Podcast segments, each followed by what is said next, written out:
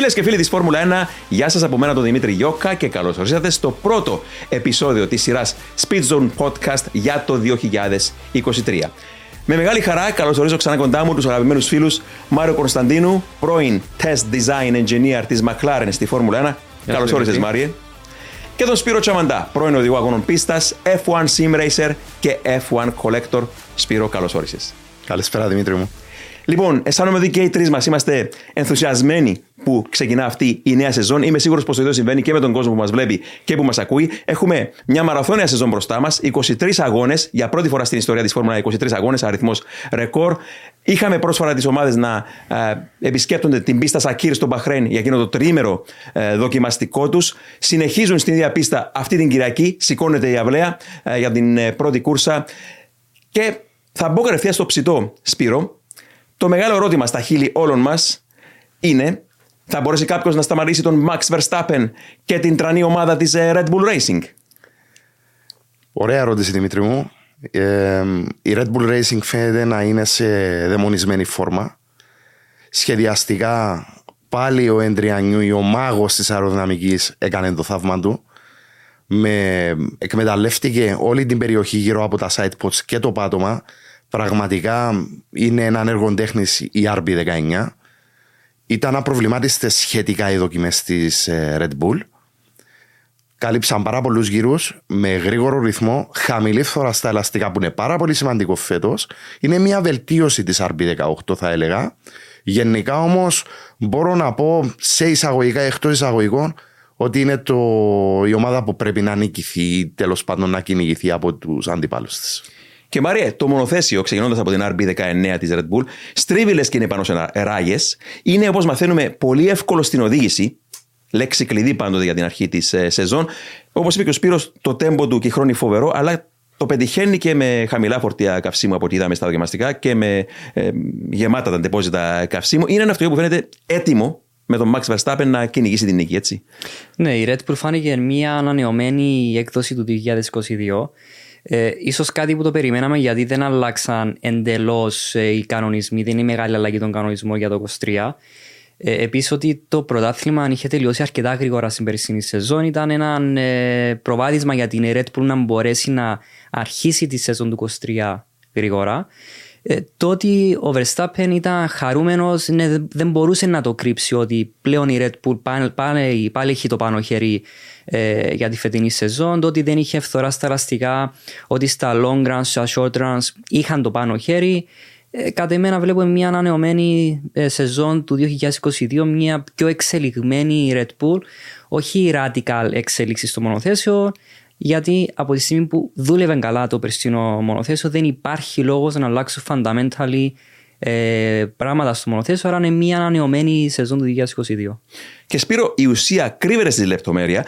Έχει αλλάξει ο κανονισμός φέρος, έχουν ανέβει τα μονοθέσια 1,5 εκατοστό από το έδαφος και ο μάγος Έντρια Νιούι, και παιδιά το λέω συνέχεια, έχει κάνει κέντημα με το πάτωμα το φετινό. Δεν θα το αναλύσουμε σήμερα, αλλά το ότι μπορεί παρόλο που ε, έχει ανυψωθεί το μονοθέσιο να, να σφραγίζει εκεί να κάνει το λεγόμενο ceiling το πάτωμα για να μπορεί ε, τα, τα, να δουλεύει το ground effect, νομίζω έχει κάνει τρομερή δουλειά και ξεκινάμε έτσι με τη Red Bull. Νομίζω ότι ε, έχει, φαίνεται να έχει ένα προβάδισμα και πάλι. Έχει ένα προβάδισμα, μετά ξεκάθαρο Δημήτρη μου. Ξεκάθαρο, δεν μιλώ για τους χρόνους, Μιλώ για την οδηγησιμότητα του μονοθεσίου. Ήταν πολύ ευχαριστημένοι πιλότοι. Όπως σωστά είπε ο Μάριος, το πετύχαιναν είτε με χαμηλό φορτίο καυσίμου είτε με ψηλό.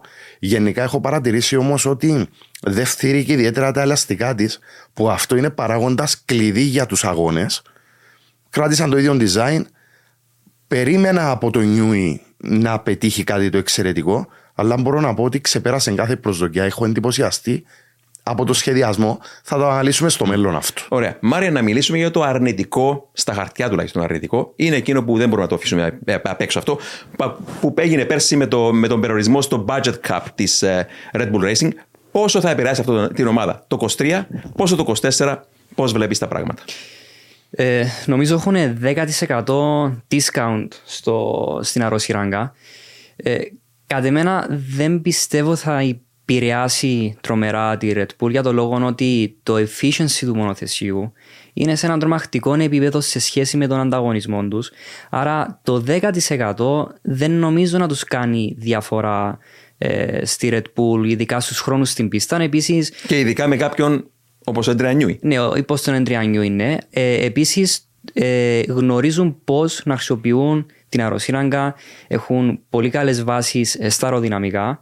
Άρα είτε κερδίσουν είτε χάσουν το 10%, είναι μια ομάδα η οποία ε, μπορεί να αξιοποιήσει το χρόνο της στο, στο μάξιμο.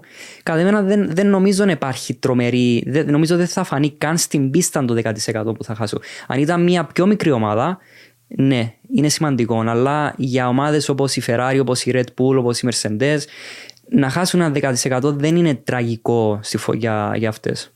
Σπύρο, ένα τελευταίο σχόλιο πάνω σε αυτό. Πρωτού πάμε στην ε, σκουτερία Ferrari.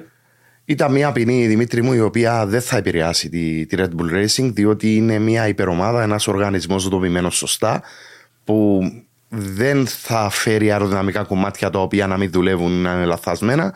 Έτσι, με τους πόρους που έχουν, με τις ώρες αεροσύραγγα, σωστά είπε ο Μάριος 10%. Δηλαδή, ε, δικαιούνταν το 70% των ωρών της πιο αργή ομάδας, έτσι είναι ο κανονισμός. Τώρα είναι στο 63% με το 10% της μείωσης. Θεωρώ ότι ο Νιούι θα κάνει το θαύμα του. Δεν, θα, δεν βλέπω τη Red Bull να επηρεάζεται από την πίνη. Ωραία. Λοιπόν, πάμε προς την πλευρά της Ferrari τώρα. Έχουμε η μεγάλη αλλαγή είναι στην ε, κεφαλή. Έχει φύγει ο Ματία Μπινότο, έχει μπει ο Φρέντ Βασέρ. Ο άνθρωπος Όποιος αν τυχόν δεν το γνωρίζει, είναι ένας ε, racer και είναι ένας άνθρωπος ο οποίος έχει φέρει μεγάλες επιτυχίες στις ομάδες με τις οποίες συνεργάστηκε και πρωταθλήματα στη Φόρμουλα 3 και πρωταθλήματα στο GP2. Κατέκτησε κατά κρύβια τα πρώτα δύο πρωταθλήματα του GP2 που κατέκτησαν ο, ο Νίκο Ρόσπερ και ο Λούις Χάμιλτον. Ήταν στο πιδάλιο της ομάδας ο Φρέντ Βασέρ. Για όσοι τυχόν δεν γνωρίζουν ποιος είναι, είναι αυτός ο άνθρωπος που είναι ένας πραγματικός racer. Μας χαροποίησε που δεν έχει κάνει τρομερές αλλαγές στην ομάδα, γιατί δεν χρειαζόταν να κάνει τρομερές αλλαγές. Η Ferrari είχε κάνει κάποιες ανακατατάξεις, κάποια μικροadjustments τα λεγόμενα. Δεν απέλησε κανένα. Μεγάλη αλλαγή είναι αυτή που έκανε στην ομάδα στρατηγικής. Ε, και πώς περιμένουμε την ε, Ferrari, Μάριε; Εντάξει, το να αλλάζεις ε, team principal, CEO, technical director ανάλογα το πώς θέλει να ονομάζει κάθε ομάδα ε, τον επικεφαλήν τους δεν είναι το καλύτερο πράγμα για μια ομάδα γιατί όπω είχαμε μπει μπορεί να είσαι όπως ο Βασέρ, μπορεί να είναι αρκετά χρόνια στο motorsport, αλλά κάθε ομάδα δουλεύει με διαφορετική ιεραρχία, διαφορετικό structuring. Ε, Θέλεις κάποιους μήνες να αντιληφθείς που είσαι, πώς δουλεύει η ομάδα, να αντιληφθείς ποια άτομα έχεις στην ομάδα, ασχέτως ότι στη Φόρμουλα 1 είναι η ίδια πάστα μηχανικό που απλά ανακυκλώνεται ναι, ε, ναι, ναι. στο paddock. Ε, το ότι δεν έχει κάνει τρομερές αλλαγές, λογικό επειδή είναι στη Ferrari από την αρχή του 2023, από το Γενάρη. Mm-hmm. Ναι, θέλεις κάποιο χρόνο να, να κάνεις κάποιες αλλαγές. Ε, τον πιστώνω όμως γιατί είμαι σίγουρος πως γνωρίζει ως racer ότι η σταθερότητα στην. Ε, η σταθερότητα είναι αυτή που φέρνει την καλή απόδοση σε μια ομάδα. Και εφόσον η Ferrari γνωρίζει που είναι τα προβλήματα, ε, νομίζω δεν δε θα ήταν σοφό από μέρους του να απέλυε κόσμο να άλλαζε ριζικά. Ε, σίγουρα θα κάνει κάποιες παραπάνω αλλαγές, πολύ εύστοχη παρατήρηση συν τον χρόνο που θα γίνει μπροστά του για να δει πού πηγαίνουν τα πράγματα στο κάθε τμήμα, όταν θα αποκτήσει για την εμπειρία μέσα στη μέση της ε, σεζόν. Αλλά Σπύρο, Φρέτ Βασέρ. Ο Φρέτ Βασέρ, σωστά, ε, Δημήτρη μου τον ε, περιέγραψες, είναι ένας γνήσιος ρέισερ, ένας γνώστης καλά και των αγωνών και της Φόρμουλα 1. Συμφωνώ απόλυτα σχετικά με τις όποιες αλλαγές έχει κάνει στη Ferrari που ήταν μικρές φράση κλειδί που είπε ότι είναι πολύ καλό το κλίμα στην ομάδα. Το μονοθέσιο η SF23, το φετινό μονοθέσιο της Ferrari, δεν είναι σε εισαγωγικά παιδί του Βασέρ, αλλά του Ματία Μπινότο. Ε, δούλεψε στα προβλήματα, διότι η σκουτερία ξέρει πολύ καλά που είναι τα προβλήματα. Δούλεψε στις δοκιμές τα προβλήματα και με το μονοθέσιο και με το τμήμα στρατηγικής, με κάποια ανακατάταξη που έγινε. Θέλουμε να πετύχει γιατί θέλουμε μια Ferrari δυνατή διότι πρέπει να είναι ανταγωνιστική η Ferrari, είναι η ψυχή της Φόρμουλα 1 εδώ και πάρα πολλές δεκαετίες. Είναι έξυπνος άνθρωπος, είναι πολύ καλές οι σχέσεις με τον Charles Leclerc που τον είχε σε μικρότερες κατηγορίες. Πιστεύω ότι θα τα πάει καλά στη σκουτερία Ferrari. Και θα ξεκλειδώσουν και παραπάνω υποδύναμη από τον ε, κινητήρα. Ακούμε περίπου 15 έξτρα ύπους. Ε, πιο αξιόπιστος ο κινητήρας. Ε, Όπως τουλάχιστον αντιλαμβανόμαστε με τις αλλαγές που έχουν ε, κάνει για φέρος, είναι ε, όλα στο μυαλό τους τα βλέπουν με μάτι. Το αυτοκίνητο πάνω στην πίστα συμπεριφέρεται καλά πάντως, όσο γίνεται, παρόλο που ακούσαμε τον Σάρλ Λεκρέν να λέει ότι είναι πολύ γρήγορος στις ευθείες, όχι τόσο σπουδαίο το κράτημα στις τροφές. Νομίζω όμως, και δεν ξέρω να συμφωνείτε με αυτό μαζί μου, έχει να κάνει και με το κρίσιμο setup του αυτοκινήτου αυτό, που στο Μπαχρέιν, κακά τα ψέματα, είχαμε και ψηλές θερμοκρασίες. Ε, είναι ιδιόμορφη πίστα. Θα δείξει πόσο ευαίσθητα είναι τα μονοθέσια. Θα μιλήσουμε κατόπιν για την Mercedes πάνω στο setup που η Mercedes είναι ευαίσθητη πάνω σε αυτό. Αλλά η Ferrari όσον αφορά ε, ταχύτητα ε, Πώς, ε, Μάρια, πώς τη, πώς τη βλέπεις όσον αφορά το, το, πακέτο, το αυτοκίνητο που θα τρέξει την Κυριακή στο Μπαχρέιν; Ε, εγώ πιστεύω ότι η Ferrari είναι σε, μια αρκετά, σε ένα αρκετά καλό δρόμο για το 23. Το πρόβλημα που είχαν πέρσι με τη Red Bull ήταν οι ευθείες, ήταν το top speed το λεγόμενο. Αυτό που έχεις πει ότι φέτος έχουν πιο γρήγορο μονοθέσιο, αλλά ε, λίγο πιο επιρρεπείς στις στροφές. Ε, να μην ξεχνάμε στο Μπαχρέιν υπήρχαν και ανέμοι σε γρήγορες στροφές με τον άνεμο, ναι, μπορεί το μονοθέσιο να βγει εκτός τροχιάς ε, στο να μην είναι το, το μπαλανσάρισμα, το να μην είναι στα επίπεδα που θέλει ο οδηγός. Ε, πιστεύουν ότι είναι γύρω στα 200 χιλιοστά μακριά από τη Red Bull, η Ferrari, αλλά η άποψη είναι ότι το τι χάνουν λόγω ε, αστάθειας είναι θέμα setup. Πιστεύω ότι η Ferrari, αν βρει το setup τους, πλέον θα είναι πιο ανταγωνιστική, ε, τουλάχιστον προς τους τρεις αγώνες, αλλά είναι καλύτερη αρχή που μπορούσε να έχει η Ferrari. Ωραία. Και περνώντας στην ε, Mercedes, η Mercedes, όπως λίγο πολύ προβλέψαμε από την αρχή της περασμένης σεζόν, δεν ξεφορτώθηκε μέσα στη μέση της χρονιάς του 2022 τα Zero Pots. Συνεχίζει και φέτος με τα Zero Pots. Έχουν αναθεωρήσει το αυτοκίνητο σχεδιαστικά από τη μύτη μέχρι την ουρά, η αλήθεια να λέγεται. Έχουν κάνει αρκετές τροποποιήσεις, αλλά τα πρώτα σημάδια έτσι από το Μπαχρέιν δεν ήταν τόσο ενθαρρυντικά, Σπύρο. Καταρχάς, Δημήτρη μου, για τη Mercedes να πούμε ότι η σχεδιαστική φιλοσοφία της μπροστινή πτέρυγας και του σημείου πάνω από τα side pots, που πλέον δεν είναι ξεκαθαρά zero pots όπως ήταν πέρσι, παραμένω στενά βέβαια, είναι από την F175. Η κλίση που έχουν, οι γραμμές που έχουν, τα, ε, η αεραγωγή που είναι σαν shark fins δείχνουν ότι είναι παρόμοια σχεδιαστικής φιλοσοφίας. Καλή παρατήρηση αυτή με την έννοια ότι ε, συνήθως κάποιοι αντέγραφαν την Mercedes τα προηγούμενα χρόνια. Τώρα δανείζεται κάτι από την Ferrari. Από η Mercedes, Άρα δείχνει και αυτό πόσο, πόσο, ναι. πόσο σωστό δρόμο είναι και η σκουτερία Ferrari. Ήταν πολύ ευαίσθητο στο setup το μονοθέσιο της Mercedes Πέτυχε κάποιους χρόνους σχετικά γρήγορους, όμως ήταν πάντα με πιο μαλακό μείγμα ελαστικών, που λίγο πολύ τα μαλακά μείγματα σκεπάζουν και τα προβλήματα του μονοθεσίου, προβλήματα ισορροπίας εννοώ. Θέλουν ακόμα δουλειά, δεν είναι στο επίπεδο της Red Bull και της Ferrari, αλλά είναι μια ομάδα ικανή που μπορεί να επιστρέψει, διότι 8 συνεχόμενα πρωταθλήματα κατασκευαστών δεν είναι στην τύχη.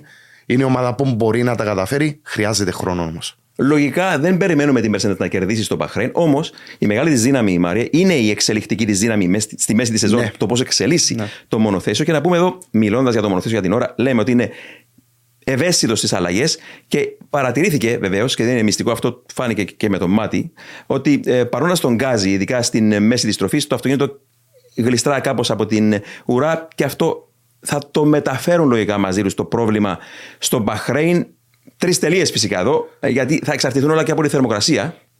Ξέρεις τι μου έκανε φοβερή εντύπωση; Τα side pods, όπως είναι τώρα στην W14, είναι τα ίδια ή σχεδόν τα ίδια με τη Ferrari 641. Να. Σχεδόν τα ίδια, μου έκανε φοβερή εντύπωση. Στενό. Μιλάς για το μονοθέσιο που είναι στο, στο... Μουσείο ναι. Μοντέρνας Τέχνης της Νέας Υόρκης. Ναι. Και... Μου έκανε τρομερή εντύπωση τα sidepods της Mercedes. Τα ίδια με τις 641 του Τζον Μπάρναρντ. Μάρια, Mercedes. Ε, το DNA του 2022 βρίσκεται στο μονοθέσιο. Δεν είναι ένα ε, καινούριο μονοθέσιο. Μπορούμε να δούμε της περσινής σεζόν, τις σχεδιαστικές γραμμές. Ε, το ότι προχωρούμε τα side pods, όσο προχωρήσουν λόγω των εξελίξεων που θα έχουν στη χρονιά, ε, είναι ένα σημάδι το οποίο ακόμη έχουν μπει στις side pods. Ε, ένα κομμάτι το οποίο μου έχει κάνει εντύπωση ήταν το θέμα του porpoising που είχε δηλώσει ο Toto Wolf ότι έχουν εξαλείψει το porpoising. Ε, πιστεύω ότι δεν φεύγει το porpoising από τη Φόρμουλα 1 γιατί όσον έχουμε ground effects ε, δεν μπορούμε να αλλάξουμε τον νόμο της φυσικής. Δηλαδή, μπορεί να επιτοπλίστω να μην δούμε purpose στους αγώνες, αλλά σε συγκεκριμένες συνθήκες, συγκεκριμένος setup, σε συγκεκριμένες πίστες θα κάνει kick το purposing. Άρα πάλι θα επανέλθει. Ήδη η Ferrari είχε πει ότι σε κάποιες στροφές, σε κάποιες σημεία της πίστας είχαν το purposing. Αλλά το ότι η Mercedes ξεκινάει τη σεζόν χωρίς προβλήματα στάθειας, ε, υπάρχει ένα purposing, αλλά σε σημείο που μπορούν να δουν τον δρόμο γιατί ε, πέρσι όταν είχαν αρχίσει να τρέχουν δεν μπορούσαν καν να δουν τις στροφές. Ε, είναι αρκετά ενθαρρυντικά, αλλά να μην ξεχνάμε η Mercedes είναι μια τεράστια ομάδα, τεράστιες υποδομές. Είναι ομάδα η οποία μπορεί να κάνει την αλλαγή. Μπορεί να είναι γύρω στο μισό δευτερόλεπτο περίπου πίσω από τη Red Bull. Να επενθυμίσουμε εδώ πόσο πολύ πίσω ήταν όταν ξεκίνησε η περσινή σεζόν ναι. και πού κατάφερε να έρθει τελικά. Είναι η πιο τρομακτική βελτίωση και γι' αυτό λέμε συνεχώς δεν πρέπει να υποτιμηθεί η Mercedes ούτε φέτος. Ναι, Σωστά, σωστά. Μισό δευτερόλεπτο για τη Mercedes δεν είναι το τέλος του κόσμου. Mm. Έχουν τις υποδομές, μπορούν να γυρίσουν το παιχνίδι, μπορούν να ξαναπανέλθουν στις νίκες και στα πρωταθλήματα. Άρα, εγώ δεν ξεγράφω τη Red Bull γιατί έχουν αρχίσει μια σεζόν χωρίς τα fundamental issues που είχαν στην περσινή ε, στο 22. Λοιπόν, παιδιά, επειδή υποσχεδίαμε στους εαυτούς μας και στον κόσμο που μας ακούει να κάνουμε έτσι μια προεπισκόπηση και να βάλουμε μέσα και τις 10 ομάδες. Να προχωρήσουμε λίγο παρακάτω και επανερχόμαστε αν έχουμε οτιδήποτε να πούμε για τις τρεις κορυφές. Πάμε προς πλευράς Άστον Μάρτιν. Η ευχάριστη έκπληξη του χειμώνα η Άστον Μάρτιν. Ένα αυτοκίνητο το οποίο. Ε, και μια ομάδα μάλλον η οποία έχει μέλλον, βάζει σιγά σιγά νέες βάσεις, αλλά εξακολουθώ να πιστεύω ότι αυτή τη στιγμή το, το μεγαλύτερο τη ατού Σπύρο είναι αυτό που ακούει στο όνομα Φερνάντο Αλόνσο. Θα είναι η χρονιά του μεγάλου υπερπρωταθλητή. Φαίνεται από τις δοκιμές και τονίζω όχι λόγω των χρόνων ότι η Άστο Μάρτιν έκανε ένα άλμα σε απόδοση. Ξεκάθαρα είναι μπροστά από το midfield, ξεκάθαρα. Ίσως να ανταγωνίζεται σε χρόνους και τη Mercedes. Εδώ, εδώ βάζω ένα ερωτηματικό διότι πρέπει να περάσουν και κάποιοι αγώνες για να το δούμε στην πράξη αυτό. Ήταν ανταγωνιστική γύρι, ήταν σχετικά εύκολο στην οδήγηση του το μονοθέσιο. Δεν έκανε μάχη να το κρατήσει στην πίστα ο Φερνάντο Αλόνσο.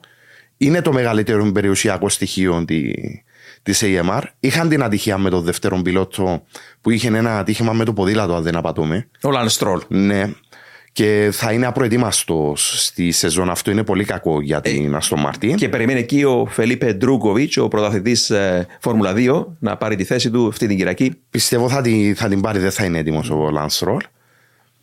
Για να δούμε ο Αλόνσο αν αυτή τη φορά επέλεξε να είναι τη σωστή στιγμή στο σωστό μέρος. Ε, θα ήθελα πολύ να δω δυνατή πάντως την Άστον Μάρτιν προσωπικά. Ολόκληρη ιστορία της ζωής του Φερνάντο Αλόνσο. Αυτό που είπε ο Σπύρος Μάριε, η άποψή σου για τον Αλόνσο και την Άστον Μάρτιν. Ε, ήταν η έκπληξη η Άστον Μάρτιν του, του testing. Ε, ένα μεγάλο ερωτηματικό που θα είναι την Κυριακή, γιατί το να βλέπουμε testing δεν είναι το ίδιο, δεν, δεν μπορούμε να καταλάβουμε στο testing τι γίνεται. Αν δεν πάνε στον πρώτο αγώνα να έχουμε και τα 20 μονοθέσια στην πίστα, τότε μπορούμε να καταλάβουμε πού βρίσκεται ο καθένας. Στο testing, να έχουν όλοι τον ίδιο στόχο. Ακριβώς. Το testing απλά είναι κάποιες ε, εικασίες γιατί βγαίνουν διαφορετικές ώρες της ημέρας στην πίστα, διαφορετικά ελαστικά. Δεν γνωρίζουμε πόσο καύσιμο έχουν. Engine mode, δεν γνωρίζουμε το engine mode που μπορεί να είναι ο παράγοντας που κάποιες ομάδες κάνουν τρομερούς χρόνους. Ε, διαφορετικά ως, ο αέρας στην πίστα, η θερμοκρασία της πίστας.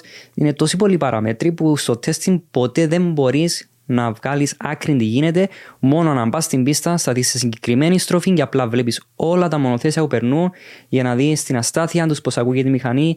Μόνο έτσι μπορεί να καταλάβουν τι γίνεται στο testing. Ε, τώρα η EMA... Και από πρώτο χέρι αυτό το γνωρίζεις ναι. ω engineer της McLaren, το πόσο κρίσιμη είναι η, η αρχή για τις ομάδες αυτή του πρωταθλήματο, όλα αυτά τα engine modes που λες, που συσχετίζονται και με το ECU πάνω στα οποία ναι. έχεις δουλέψει στην McLaren. Άρα, ε, εύστοχες παρατηρήσεις Το, για μένα το κρίσιμο σημείο του, ε, της, του testing είναι τα long runs που είναι η αξιοπιστία. Ε, κάτι που είχε το πάνω χέρι είναι η AMR. Συνήθως τρέχαν με long runs ε, στο, στο testing.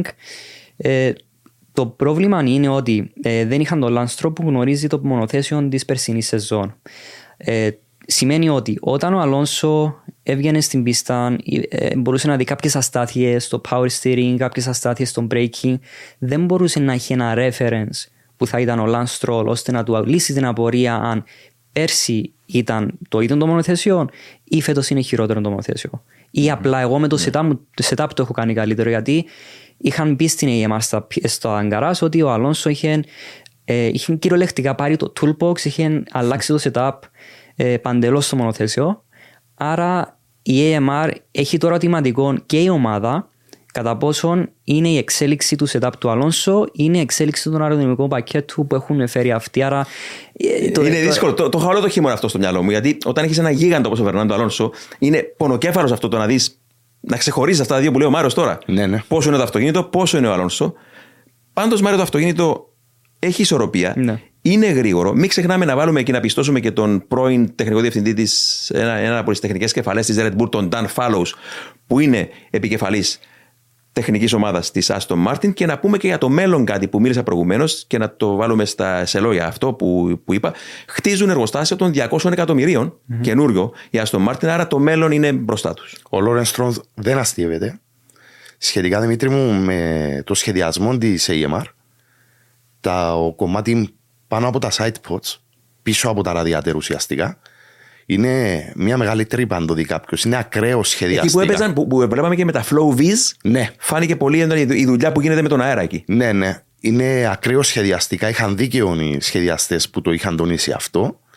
Και φαίνεται, μου θυμίζει τις εποχές της Williams, με τη μύτη του θαλάσσιου ελέφαντα, με την πτυρικά του θαλάσσιου ελέφαντα, δεν μπορείς να κάνεις άλμα πρόοδου αν δεν ρισκάρεις. Και το μονοθέσιο της AMR είναι ένα καλό σχέδιο ρίσκου. Για να δούμε πώς θα είναι την Κυριακή. Ναι, λοιπόν, ε, ε, ναι, για την AMR. Ε, ίσως να είναι η καλύτερη αρχή που έχουν κάνει σε πρωτάθλημα από την ημέρα που ο Λόνε Στρόλ είχε αναλάβει από Racing Point τώρα σε AMR. Όλα εκείνα τα ονόματα που εκνεύριζαν τον Kimi Raikkonen ναι. που τα άλλαζαν συνέχεια. Ναι, ε, το, το ότι όμως χτίζεται έναν καινούργιο εργοστάσιο Φόρμουλα είναι κάτι το οποίο δεν γίνεται συχνά, mm. γιατί η Φόρμουλα 1 επιτοπλίστων είναι. Ε, μπορεί να υπάρχουν 12-15 εγκαταστάσεις στην Αγγλία σε όλον τον κόσμο που μπορούν να στήσουν μια ομάδα Φόρμουλα 1. Το ότι ο Λόρενς Στρόλ χτίζει κάτι καινούριο, ε, το ότι θα έχουν καινούργια τεχνολογία, καινούριο simulator, ε, ειδικά καινούργια αεροσύραγγα που είναι ένα πρόβλημα σε όλες τις ομάδες, για McLaren, μπορεί να πούμε για Red Bull, ε, δείχνει ότι ναι, χτίζει ένα πακέτο πρωταθλητών η Aston Martin δεν είναι στη Φόρμουλα απλά για να τρέχουν, απλά για να παίρνουν λεφτά από σπόνσορες. Ο Lawrence είναι αρκετά σοβαρό το έργο του, αλλά το να έχει την τεχνολογία χωρίς τα κατάλληλα άτομα δεν μπορεί να αποφέρει καρπούς. Άρα, εγώ βλέπω την Aston Martin ότι χρειάζεται σημαντικά στελέχη στην ομάδα που φάνηκε με τον Dan Fallos που έχει πάρει αρκετά άτομα από τη Red Bull, έχει πάρει αρκετά άτομα από την Aston Martin, που φαίνεται η Φόρμουλα 1 να κατευθύνεται ότι η Aston Martin προσπαθεί να γίνει ένας μεγιστάνας στη Φόρμουλα 1, που ίσως να δούμε περισσότερους μηχανικούς πλέον να φεύγουν για Aston Martin λόγω του πακέτου που προσφέρει η, η εγκαταστάσεις. Γιατί ένας μηχανικός σε έναν τεχνολογικό μπάρκο είναι σαν να είσαι σε ένα playground και ποιος δεν θα θέλει να ήταν στην Aston Martin. Πολύ καλό αυτό που είπε με το εργοστάσιο, ότι δεν χτίζουν πλέον συχνά οι ομάδες εργοστάσια από το μηδέν. Κλασικότερο παράδειγμα, παιδιά, η ίδια η Mercedes δεν έκτισε ούτε εργοστάσιο ούτε αεροσύραγγα. Δανείστηκε αυτή που είχε προηγουμένως τέλος πάντων η, η, η Honda, θέλετε, η Μπρον mm-hmm. στην ουσία, που χτίστηκε εν εποχή BAR το, το εργοστάσιο, όταν ήταν στη Formula 1 British American Racing. Άρα, ε, ναι, από πλευράς να πιστώσουμε και σε αυτό το τομέα τον ε, Lance Stroll. Τώρα. Lawrence Stroll. Το, συγγνώμη, ναι, τον, τον Lawrence Stroll. Τον Lance Stroll θα το δούμε μάλλον αργότερα. Τον Lawrence Stroll, μιλώ για τον πατέρα του. Ε, Σοβαρός και μετρημένος στην παρουσίαση. Μου ναι. έκανε εντύπωση σοβαρός και ναι, μετρημένος. Ήταν διαφορετικός ναι. από ίσως άλλες χρονιές εκείνο το πιο έτσι το. Σαν προσγειωμένος. Και, και, προ... και μια από τις πιο ωραίες παρουσιάσεις. Βέβαια, βέβαια, ναι, ναι. Παρουσιάσεις ουσίας. Ουσίας. σκεφτούμε με. Όχι αυτοκόλλητα, πραγματικά μονοθέσια θέλουμε να βλέπουμε. Ούτε μονοθέσια του 2022 για περίπτωση της Red Bull. Ξέρω ότι έχεις άποψη πάνω σε αυτό το θέμα, αλλά να πάμε προς την ομάδα που εκπροσωπούσε τόσα χρόνια στις ε, πίστες Μαρέ. Η McLaren δυστυχώς και Σπύρο δεν είναι εθαρρυντικά τα νέα που, που είδαμε. Το αυτοκίνητο έχει προβλήματα ισορροπίας και μηχανικά προβλήματα. Δεν συμπληρώσει αρκετούς γύρους πάνω στην πίστα. Το μπροστινό μέρος δεν φαίνεται να είναι καλά βιδωμένο στην άσφαλτο. Άρα, ε, η άποψη σας; Περίμενα μια καλύτερη McLaren φέτος εγώ προσωπικά, διότι και πέρσι υπήρχαν κάποια προβλήματα. Θεωρούσα ότι υπήρχε ο χρόνος να λύσουν τα περισσότερα από αυτά. Ανυπομονούσα να τους δώσω την πίστα. Με δύο υπερταλαντούχους πιλότους, μάλιστα. Από τους καλύτερους στον grid. Δυστυχώς υπήρχαν τα προβλήματα που είπες Δημήτρη, προβλήματα ισορροπίας, προβλήματα αξιοπιστίας. Δεν ακούει τον προστινό μέρος, ευαίσθητο το πίσω μέρος, ευαίσθητος στο setup το μονοθεσίο. Γενικά έχουν ένα βουνό να ανέβουν. Ελπίζω πως, όπως σωστά είπε ο Μάριος, ετοιμάζουν καινούργια αεροσύραγγα, πως κάποια στιγμή ο γίγαντας θα επιστρέψει και το πνεύμα του σένα θα βρει ησυχία. Και το παραδέχτηκα με ανοιχτά τα χέρια, Μαρή. Ναι. Μιλούν ήδη για περιμένουν εξελίξεις κρίσιμες που θα έρθουν πότε στον τέταρτο αγώνα στο Αζερβαϊτζάν. Άρα, σίγουρα η Μακλάρεν χάνει και πάλι το τρένο τον, το να κάνει εντύπωση από την αρχή του πρωταθλήματο. Πώς την βλέπεις εσύ την Μακλάρεν, ε, Μια επανάληψη του 22 που αρχίσαν πάλι στον Μπαχρέιν στο testing πάλι με προβλήματα. Το πρόβλημα είναι ότι τρεις μέρες testing δεν είναι αρκετές. Ε, ειδικά όταν χάνεις αρκετό χρόνο στην πίστα λόγω προβλημάτων, ε, λόγω εξαρτημάτων το οποίο δεν τα έχεις, αναγκάζεσαι να βάζεις ταινίες για να κλείσεις ε, πληγές στο μονοθέσιο. Ε, ήταν πρόβλημα. Χάσανε τρεις μέρες που σημαίνει η McLaren θα χρησιμοποιήσει τον Bahrain για να συνεχίσει το testing τους. Εγώ αυτό βλέπω ότι πρέπει να κάνει. Ε, κάτι το οποίο μου, μου κάνει παρατήρηση μου ήταν περίεργο το ότι το πιο complicated κομμάτι ενός μονοθέσιου της φετινής σεζόν είναι το μπροστινό μέρος, είναι η αεροδυναμική του μπροστινού μέρου.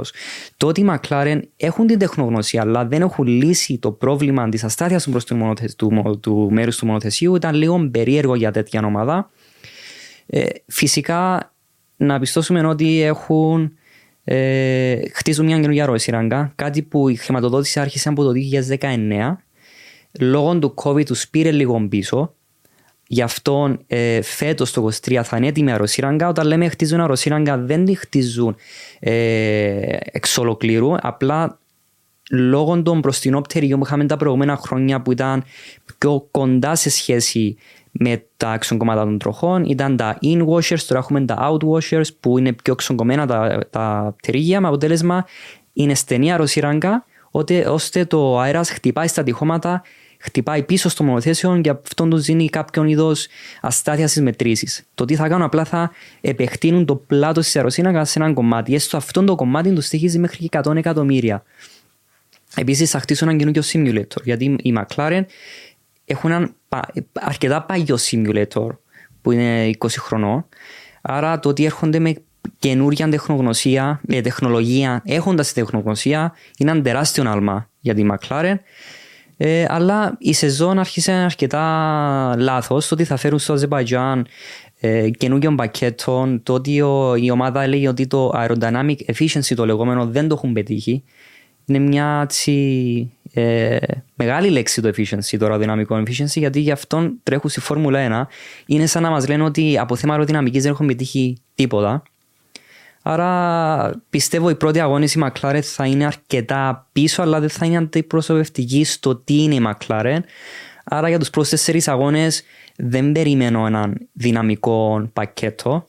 Δεν θα την ξεγράψουμε την McLaren εννοείται, αλλά να της δώσουμε λίγο χρόνο για να βρει το efficiency το οποίο δεν το έχουν βρει. Σπύρο, συγχώραμε. Επειδή έχουμε τον Μάριο δίπλα μας που εκπροσωπεί την, εκπροσωπούσε τη McLaren τόσα χρόνια, να του κάνω την ε, άλλη ερώτηση. Τεχνική κεφαλή, ε, έρχεται ο Ανδρέας Στέλλα, φεύγει ο Ανδρέας Σάιτελ με τον οποίο έχεις ε, συνεργαστεί. Πώς βλέπεις αυτή την ε, αλλαγή, ε, Ό,τι καλύτερο να έχουν τον Ανδρέα Στέλλα. Γιατί ήταν ε, head of racing engineering, ήταν performance director, τώρα έχει γίνει team principal. είναι ένας άνθρωπος αρκετά καταρτισμένος από θέμα τεχνικής άποψης.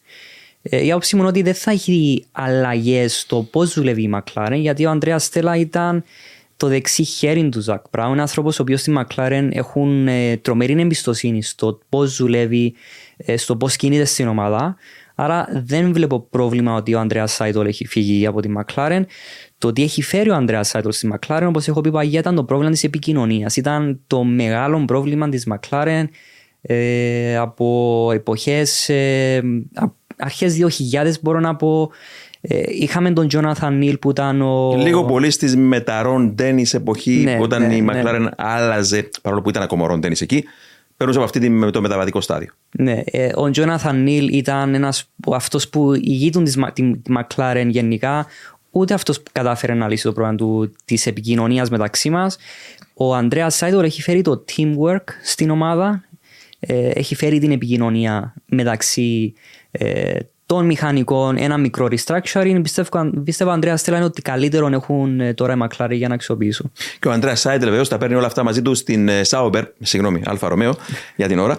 Ε, Σπύρο, Μακλάρεν, ε, Μακλάρεν, όπως σωστά είπε και ο Μάριο, τη βλέπω και εγώ πίσω τουλάχιστον στο ξεκίνημα της σεζόν. Μια ομάδα γίγαντας πιστεύω και εγώ θα επανέλθει κάποια στιγμή. Ε, χρειάζονται κάποιοι αγώνες για να δούμε πλήρως τη δυναμική των μονοθεσίων. Διότι όπως πάντα τα μονοθέσια σχεδιάζονται κάπου να είναι πιο αποδοτικά σε σχέση με κάπου αλλού. Μιλώ για χάραξη, για πίστες. Φέτος, επίσης, έχω παρατηρήσει κάτι, μιας και αναφέραμε το πρόβλημα της Μακλάρες σχετικά με τον μπροστινό μέρος. Οι μπροστινές πτέρυγες σχεδιαστικά είναι σχεδιαστικής φιλοσοφίας ίδια με τις μπροστινέ πτέρυγες του 2019. Δηλαδή να ξεκινά το end plate στο κέντρο του ανυψωμένο και να κατεβαίνει στις άκρες σιγά σιγά να χαμηλώνει για να μεταφέρει τον αέρα γύρω από το μπροστινό τροχό στη μία, στις δύο πλευρές και από πάνω. Είναι η ίδια φιλοσοφία του 19 η μπροστινή πτέρυγα. και όλα τα μαθήματα που πάρθηκαν με την περσινή σεζόν τους οδήγησαν σε αυτή τη λύση; Ναι, βέβαια. Βέβαια. βέβαια. είναι πιο αποδοτικό έτσι. Και πριν να φτάσω σε αυτό το συμπέρασμα, το μελέτησα καλά στις πλήστες των ομάδων. Να μιλήσουμε και για Αλπίν, παιδιά, η άλλη ομάδα που έτσι ακούγεται ότι. Και αυτό το λέω, ακούγεται από τις ομάδες της αντίπαλες ότι είναι ένα αρκετά ισορροπημένο αυτοκίνητο. Ο Εστεμπάνο Κόν το παρομοίασε με ένα ε, συγκρινόμενο με το περσινό, με ένα μ, παιχνίδι το περσινό, είπε, σύγκριση με το φετινό αυτοκίνητο. Περιμένουν και σημαντικές αλλαγές άμεσες, εν αντιθέσει με τη McLaren, πάνω στο μονοθέσιο. Θετική αλλαγή βλέπω επίσης εγώ προσωπικά και την ε, υπογραφή του ε, Pierre Gasly, ω οι δύο Γάλλοι ομόσταυροι στην ε, γαλλική ομάδα. Πώς βλέπετε την Αλπίν; Η Αλπίν ήταν η ομάδα που έκανε τα περισσότερα long runs, άρα ξέρουν ακριβώς τι γίνεται με τη φθορά των ελαστικών. Έκαναν πάρα πολλούς γύρους, είναι και αξιόπιστοι. Πρόβλημα που τους πόνεσε πάρα πολύ πέρσι. Σχεδιαστικά, εμένα μου άρεσε η φιλοσοφία του μονοθεσίου. Το βρήκα πολύ λειτουργικό. Είναι ερωτηματικό η απόδοση τους στον ένα γύρο ή η ταχύτητα τους στα long runs. Θα θέλουμε να τους συγκρίνουμε με τις άλλες ομάδες. Γενικά όμως θεωρώ ότι είναι ένα βήμα προς τη σωστή κατεύθυνση το φετινό μονοθέσιο. Ένα θέμα που πρέπει να λύσει η Αλπίν ήταν η επιθετικότητα του Εστεπάνο Κον με το teammate του. Πρέπει να το λύσουν. Διότι πέρσι έχασαν πάρα πολλές θέσεις με την κόντρα που είχε με τον Αλόνσο. Ε, και δεν έχουν και καλή προϊστορία οι δύο που, που είναι Ναι, δεν μαζί έχουν, τώρα. δεν έχουν καλή προϊστορία. Είναι πολύ επιθετικός ο, ο Κον με τους συνοδικού του. Δεν κατάλαβα ποτέ γιατί τόσο επιθετικός. Ελπίζουμε να, να βγει κάτι θετικό από αυτό με την έννοια ότι ε, δύο πιλότοι οι οποίοι, αν θέλεις, είναι σε κάποια κόντρα, θα σπρώξουν προς τα πάνω ένα στον άλλο. Μάρια. Ναι, δύο Γάλλοι οδηγοί σε μια γαλλική ομάδα. Ερώτηση ποιος είναι ο number one οδηγός, αφού και οι δύο είναι Γάλλοι. Μπορώ να καταλάβω τον Οκόν την επιθετικότητα με τον Αλόνσο, γιατί Γάλλος σε μια γαλλική ομάδα μπορεί να νιώσει ότι αυτός θα είναι ε, ο number one οδηγός, γνωρίζοντας ότι οι μέρες του Αλόνσο πίσω από τη μόνη λιγοστεύαν. Ε, Ναι. Λόγω της ηλικίας του πίστευαν οι περισσότεροι. Αν και βλέπουν τον Αλόνσο να μην θέλει να σταματήσει ποτέ. σε ηλικία 41 και πάει Ναι. ακόμα. Ε, Όντως, όπως είχε πει ο Σπύρος, είχαν κάνει τα περισσότερα long runs, ήταν ε, ελάχιστα πιο ε, ανεβασμένοι και από την AMR. Ε, υπάρχουν πολλές παραμέτροι γιατί κάνουν τα long runs. Να μην ξεχνάμε ότι είναι μοναδική, ε, είναι η works team της Renault χωρίς customers, δηλαδή χωρίς άλλες ομάδες να τρέχουν με Renault κινητήρα. Άρα, μια ομάδα η οποία είναι μόνο δύο μονοθέσια με κινητήρα Renault, μπορώ να καταλάβω γιατί θέλουν να πάνε για long runs, για αξιοπιστία, για να δουν πόσο μπορεί να αντέξει το πακέτο τους. Πάντως. Άρα από, από αυτήν την άποψη το long run μπορεί να βγάλει νόημα. Ε, το ότι όμως είναι ένα τρομερό ερωτηματικό γιατί δεν είχαν δείξει ε, το performance τους. Δύο μπορεί να είναι οι παράμετροι. Ο ένας παράμετρος είναι τα engine modes, το testing, τι θέλουν να, να κερδίσουν μέσα από τρεις μέρες testing. Μπορεί η προτεραιότητα της ομάδας να ήταν καθαρά long run αξιοπιστία για τον κινητήρα και για το μονοθέσιο. Αλλά μπορούμε να πούμε, αν είχαν το performance, δεν θα θέλουν να το δείξουν. Το είδαν για τη Mercedes. Πρώτη ημέρα ήταν ε, οι, οι, δύο μέρες από τις, το testing ήταν εντελώς διαφορετικές από τη δεύτερη μέρα. Πρώτη, τρίτη μέρα ήταν δύο ξεχωριστές μέρες, η, η δεύτερη μέρα ήταν εντελώς ξεχωριστή. Ούτε Mercedes είχε δείξει performance, πάλι. Δεν ήθελαν να δείξουν performance, αλλά αν είχαν performance, δεν θα θέλαν να το δείξουν.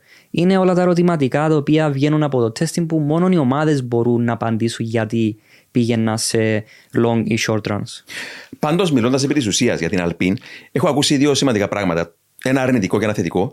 Το θετικό είναι ότι έχουν λύσει τα προβλήματα με την αντελεία νερού, που ταλαιπώρησαν πέρσι και είχαν προβλήματα αξιοπιστίας. Το αρνητικό, άκουσα ότι υπάρχουν, είχαν πρόβλημα με το να αφαιρούν τους τροχούς, τους πίσω νομίζω τροχούς, στα pit stops, στα, στο testing το τριήμερο στο Μπαχρέιν. Και δεν ξέρω αυτό αν έρθει να τους τσακώσει και να τους δημιουργήσει κάποιο πρόβλημα φέτος στα πολύ κρίσιμα για την κούρσα pit stops. Δεν ξέρω αν έχεις ακούσει κάτι γι' αυτό. Δεν έχω ακούσει κάτι γι' αυτό. Συνήθως όμως, άμα υπάρχουν τέτοια προβλήματα, εναπόκειται ή στο μπουλόνι, το ένα μπουλόνι που βάζει ο, ο κάθε τροχός, είτε στα αεροπίστολα σε εισαγωγικά, ναι. να τα ονομάσουμε έτσι, τα πίστολα αέρα που έχουν για να φέρουν τους τροχούς.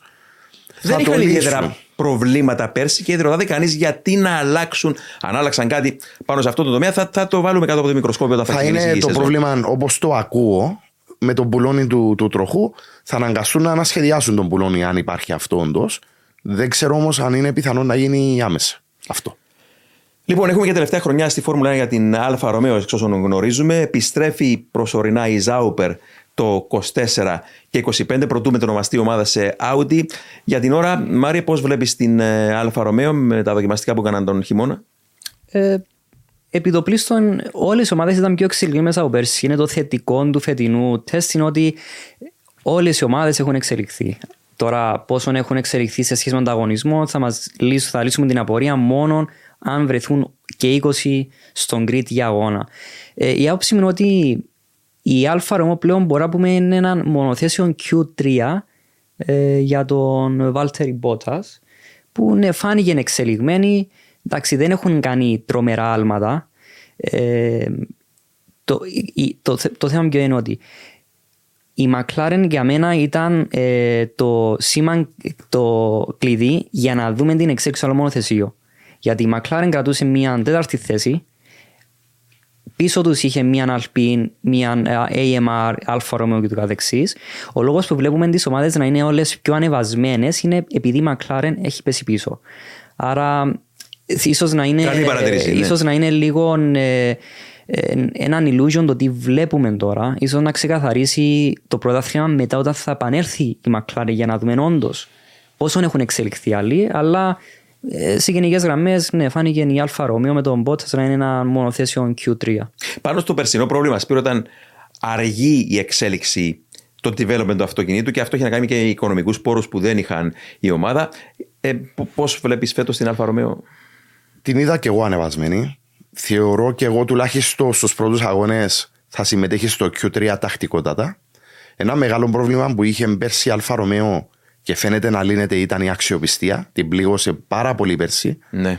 Ε, θεωρώ ταυτόσημο Δημήτρη μου οι ομάδες που φορούν κινητήρα πελατειακούς, είτε αυτή είναι Mercedes είτε αυτή είναι Ferrari, είναι κλειδί να είναι αξιόπιστοι και δυνατοί οι κινητήρες. Σαν πέρσι, είδαμε ανεβασμένες σε απόδοση τουλάχιστον τις Haas και Άλφα Ρομέο. Κλειδί για αυτό ήταν και ο κινητήρας που παίρνουν από τη Ferrari. Ναι. Εάν ο κινητήρας της Ferrari φέτος είναι αξιόπιστος, θα πάρει πάρα πολλούς βαθμούς η Άλφα Ρομέο. Το θεωρώ σαν δεδομένο αυτό. Ήταν ένα βήμα προς τη σωστή κατεύθυνση. Αν εξαιρέσω και τις. Ε, ε, όχι, συγγνώμη, όχι να τις εξαιρέσω, να τις πάρω σαν δεδομένες τις δηλώσεις του Βασέρ ότι Τώρα που έχω πάει στη Ferrari, είδα ότι τα εργαλεία που έχουν από το πρώτο μέχρι το τελευταίο είναι σε πιο ψηλό επίπεδο. Αναλόγως του εξοπλισμού που έχει η Άλφα Ρομέο, θεωρώ ότι τα πήγαν και πάρα πολύ καλά. Και πέρσι και φέτος. Πάντως θα συμφωνήσω ότι αν λύσουν τα προβλήματα αξιοπιστίας και βιδώσουν κάπως καλύτερα το πίσω μέρος του αυτοκίνητου που είχαν πρόβλημα πέρσι, τότε ο Μπότας και ο Ζου ίσως βγάλουν μια άκρη με το μονοθέσιο για να σταθεροποιηθεί κάπου στο, στο μέσο εννοείται του, του grid ναι. η Άλφα Ρομέο. Ε, τώρα ας περάσουμε και στην επόμενη ε, προμηθεύτρια ε, κινητήρων Ferrari της ε, Φόρμουλα 1 που είναι η Haas. Ε, Μάρη πώς βλέπεις την Αμερικανική ομάδα; Ε, ο Χούλκιμπερ είναι σαν να μην έχει φύγει από τη Φόρμουλα 1. ε, Φέρνει και το νούμερο 27 του Γιλ Βιλνεύ πίσω. Ναι. Και του Άιρτον Σένα. Και του Άιρτον. Μια χρονιά του 90. Ναι. Ε, εντάξει, με έναν κινητήρα Ferrari φαίνεται και η Haas να κάνει μια εξέλιξη. Όλες οι ομάδες όπως έχω πει έχουν κάνει κάποια βήματα μπροστά. Ε, το μόνο που ε, θα ήταν καλό να δούμε με τη Haas αν θα μπορέσει να συνεχίσει την εξέλιξη. Γιατί το πρόβλημα της Haas mm. σε όλες τα χρόνια είναι ότι αρχίζει κάποιες χρονιές δυνατά. Τους βλέπουμε για παράδειγμα στην Αυστραλία να είναι αρκετά δυνατοί, αλλά χάνουν ε, την εξέλιξη ε, κατά τη διάρκεια του σεζόν. Άρα, αφού φέτος έχουμε μια σεζόν που βλέπουμε όλες οι ομάδες να εξελίσσονται, ε, το ερώτημα είναι πώς μπορούν να συνεχίσουν την εξέλιξη που ειδικά η Χάς αν θα μπορέσει να συνεχίσει ε, την εξέλιξη για όλη τη σεζόν. Ξέρω, Σπύρο, ότι λατρεύεις τον Χούλκενμπεργκ. Όλοι τον λατρεύουμε. Δεν, ε, νομίζω έχεις και ένα ζευγάρι από τις ε, μπότες του. Έτσι; Τα πούλησε. Τα πούλησε. Okay. Κάποιος λόγος θα υπήρχε να τα πουλήσεις. Γιατί να τα αντικαταστήσω με τις μπότες του Ντάνιελ Ριτσάρντο. Okay. Τις οποίες θα μας τις φέρεις σε μια άλλη εκπομπή. Ευχαρίστως. Ή οτιδήποτε άλλο έχει. Θα, θα, θα φυλάξουμε για έκπληξη για τον ε, κόσμο ως συλλέκτης που είσαι αυθεντικών αντικειμένων.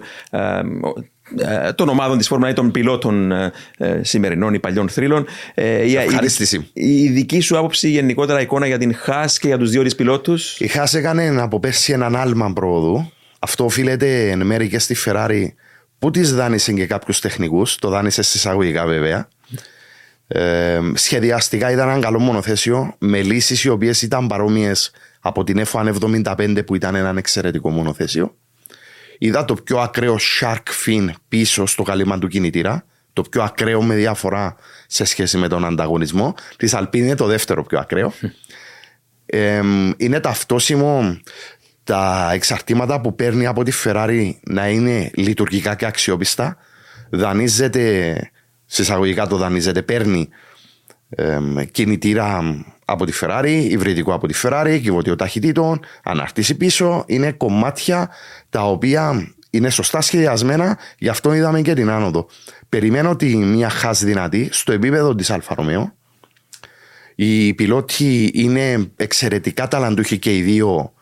Απλά ο Χουλκέμπερκ είναι πιο σταθερός από τον Μάκνουσεν, διότι ο Μάκνουσεν δυστυχώς δεν είναι σταθερός. Είναι ένα μεγάλο ταλέντο. Όπως μου είπες Δημήτρη, είναι το DNA από τον πατέρα του η αστάθεια. Ναι.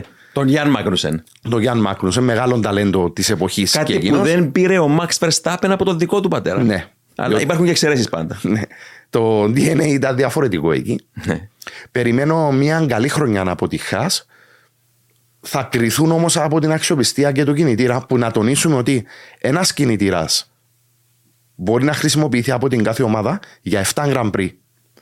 Δηλαδή ουσιαστικά θα καλύψουν τη χρονιά με τέσσερις μόλις κινητήρες.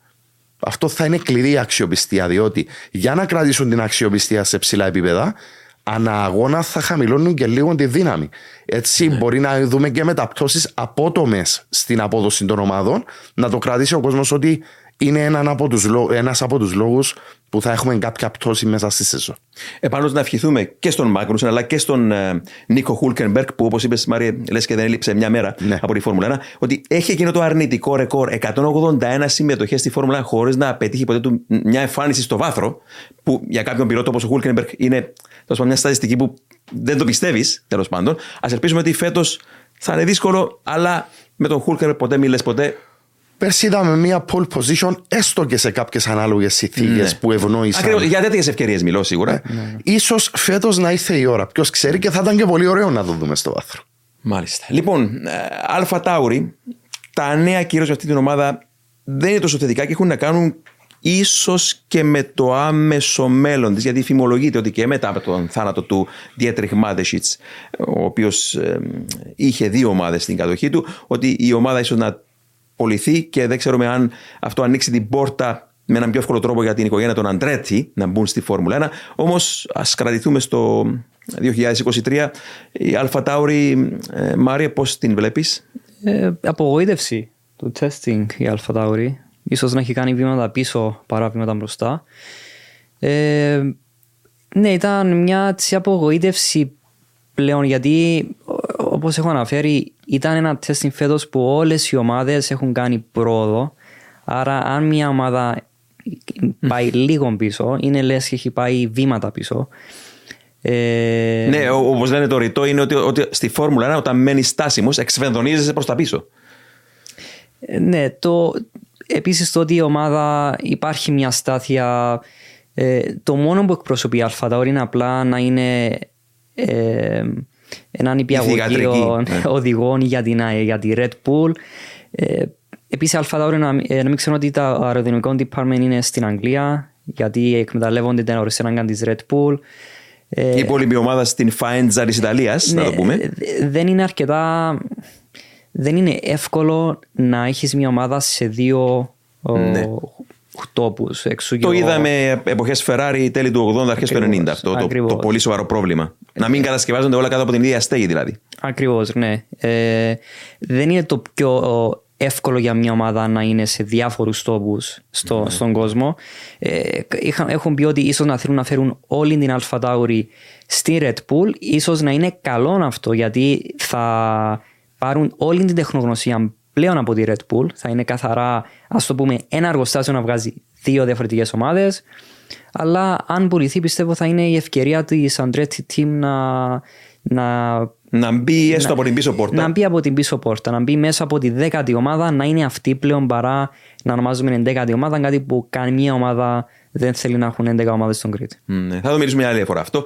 Λοιπόν, Σπύρο, η Αλφα Τάουρη ε, είχε και κάποια προβλήματα με το να αξιοποιήσει την μεγαλύτερη πέρσι αεροσύραγγα που είχε στα χέρια της και έκαναν κάποια λάθη όσον αφορά το αεροδυναμικό κοστούμι του αυτοκινήτου. Φέτος, με κάποια παραπάνω εμπειρία, ίσως να την αξιοποιήσουν καλύτερα. Έχουν εκεί όμως έναν ωραίο τύπο που τον λατρεύουμε επίσης ε, ως πιλότο, τον Νίκ Ντεβρίες, που τον είδαμε πέρσι να κάνει εκείνο το μικρό θαύμα κάτι εμένα και νομίζω ότι συμφωνείτε μαζί μου ε, στη Μόντζα όταν έκανε το ντεμπούτο του με την ε, Williams. Πώς βλέπεις τον, τον Ντεβρίες και την Άλφα Τάουρι και τον Τσουνότα φυσικά; Ένας εξαιρετικός πιλότος, ο οποίος μπορώ να πω ότι χαρακτηρίζεται από ατυχία. Εξού και με την επάνωδο του στη Φόρμουλα 1 ακούσαμε τα μαύρα μαντάτα για το μέλλον της Άλφα. Συμφωνώ με τον Μάριο ότι φαίνεται σε απόδοση να έπεσαν κάπως πίσω. Όμως αυτό δεν είναι το πρόβλημα που έχουν να αντιμετωπίσουν, όσο το ότι όταν ξεκινά και είναι επισφαλής η θέση κάποιου, δεν θα αποδώσει. Δηλαδή, και καλό να ήταν το μονοθέσιο με αυτά που ακούγονται ότι η ομάδα ε, θα απολυθεί, θα αλλάξει στέγη κτλ. Δημιουργούν μια ανασφάλεια στο προσωπικό από το πιλότο μέχρι το διευθυντή μέχρι τον τελευταίο μηχανικό. Ε, θεωρώ, χωρίς να είμαι βέβαια απόλυτα βέβαιος, ότι θα είναι ο ουραγός φέτος, διότι όταν υπάρχουν και αυτά τα νέα δεν θα υπάρξει και η σωστή εξέλιξη.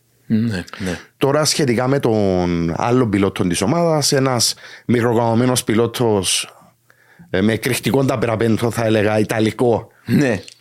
ε, στην ομάδα είναι καλός ταλαντούχος ο, ο Τσουνόταν και πρέπει να περιορίσει πολλά από τα ξεσπάσματα που έχει ο χαρακτήρας. Κλασικός Ιάπωνας πιλότος, το αναλύσαμε αυτό σε παραπέρα ναι. αυτοί. Ε, είναι, όλοι οι πιλότοι της Φόρμουλα είναι γρήγοροι και οι Ιάπωνες δεν αποτελούν εξαίρεση. Απλά δεν υπάρχουν, ε, έχουν αυτό το πρόβλημα της σταθερότητας ναι. στην απόδοσή τους ω φύση. Είναι ασταθής και δείχνει να πιέζεται ιδιαίτερω και έχει αυτά τα ξεσπάσματα. Ναι ίσως πίσω το από έχει, συγγνώμη, Το έχει ακόμα ο Τακούμα Σάτο στα IndyCar. Τον βλέπεις μία να μεσουρανεί και να κερδίζει ναι. αγώνε και την άλλη στην επόμενη κούρσα να είναι 17ο και να μην είναι.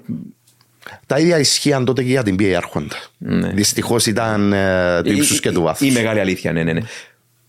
Άρα, ναι. Τώρα να δούμε πώς θα πάει η Αλφατάουρη. Αν και αυτό που θα ήθελα να πω, μετά τη φύγη του φυσικού ηγέτη της ομάδας του ιδιοκτήτη, που είχε και το όραμα, μπήκε ένα καινούργιο συμβούλιο και φαίνεται ότι υπάρχει μια αλλαγή στο πώς βλέπουν τα πράγματα. Αυτό φάνηκε και από τις δηλώσεις του Χέλμουτ Μάρκο πριν λίγους μήνες, οι οποίες ήταν λίγο περίεργες, εμένα μου φάνηκαν λίγο παράξενες, του στυλ Ε, θέλουμε να δώσουμε στον κόσμο να ξέρει ότι η ομάδα είναι ακόμα πιο ανεξάρτητη από ό,τι ήταν πριν. Θεωρούσα ότι ήταν αχρίαστη αυτή η δήλωση και ότι υπήρχε μια συζήτηση από πίσω. Εκ του αποτελέσματος φαίνεται ότι έτσι ήταν τα πράγματα. Και διαβάζοντας και κάτι φήμες ότι ίσως ο Έντρια Νιούι αρχίζει σιγά σιγά και, και κάνει step back μπορεί το μέλλον να είναι δυσίωνο για τις δύο μας. Πάνω σε αυτό, έχει, έχει 10 χρόνια που το ακούμε βεβαίως. Ελπίζουμε να μην είναι αλήθεια αυτή τη φορά. Θα δούμε όμως, πάντως με αυτά τα δεδομένα που λέμε και συζητάμε τώρα για την Αλφα Tauri, βλέπουμε την Williams ήδη να την προσπερνά ναι. Ε, στο πρωτάθλημα και θα μιλήσουμε για την Williams. Παιδιά, Μάρια, ε, πλέον ε, έχει, ένας, έχει έρθει εκεί ένας άνθρωπος από τη Mercedes, ο James Vowell, θα βάλει καλή βάση. Ε, φεύγει ο Νίκολα Λατίφη, ο Νίκολας Λατίφη, έρχεται ο Sargent ο Αμερικανός. Τα βλέπω και τα δύο αυτά, Vowell και Sargent, ως θετικές προσθήκες στην Williams. Η άποψή σου; Ε, φαίνεται ότι ο Williams κάνει σωστά άλματα για να μπει μάλλον στο midfield σιγά σιγά. Δεν λέω ότι ε, δεν περιμένουμε καμία ομάδα Φόρμουλα 1 να γίνουν ε, βήματα ε, να μπορεί να ξεπεράσει δύο-τρεις ομάδες. Όπως λέει ο Αλόνσο, δεν γίνονται θαύματα στη Φόρμουλα 1. Ε, το ότι είναι σε έναν καλύτερο δρόμο για να μπορούν να εξελιχθούν αρκεί να συνεχίσουν την εξέλιξη είναι πολύ ενθαρρυντικό για τη Williams. Εννοείται μια ομάδα η οποία είναι στην τελευταία θέση, πέρσι είχαν πάρει 8-9 βαθμούς. Αν σκεφτούμε ότι η Red Bull έχει πάρει σχεδόν 800 βαθμούς στο προάθλημα, μπορεί να καταλάβουμε πόσο πίσω είναι. Ε, είχαν μια στάθεια λόγω του ανέμου φυσικά ε, στον Μπαχρήν. Δεν, δεν ήταν και το πιο σταθερό μονοθέσιο αλλά θα ενθαρρυντικό ότι πλέον ίσως να έχει βρει τα πόδια της η Williams και σιγά σιγά να προχωρεί προς την. Ε, Σωστή κατεύθυνση. κατεύθυνση. Εννοείται το πρώτο challenge είναι να μπουν στο midfield.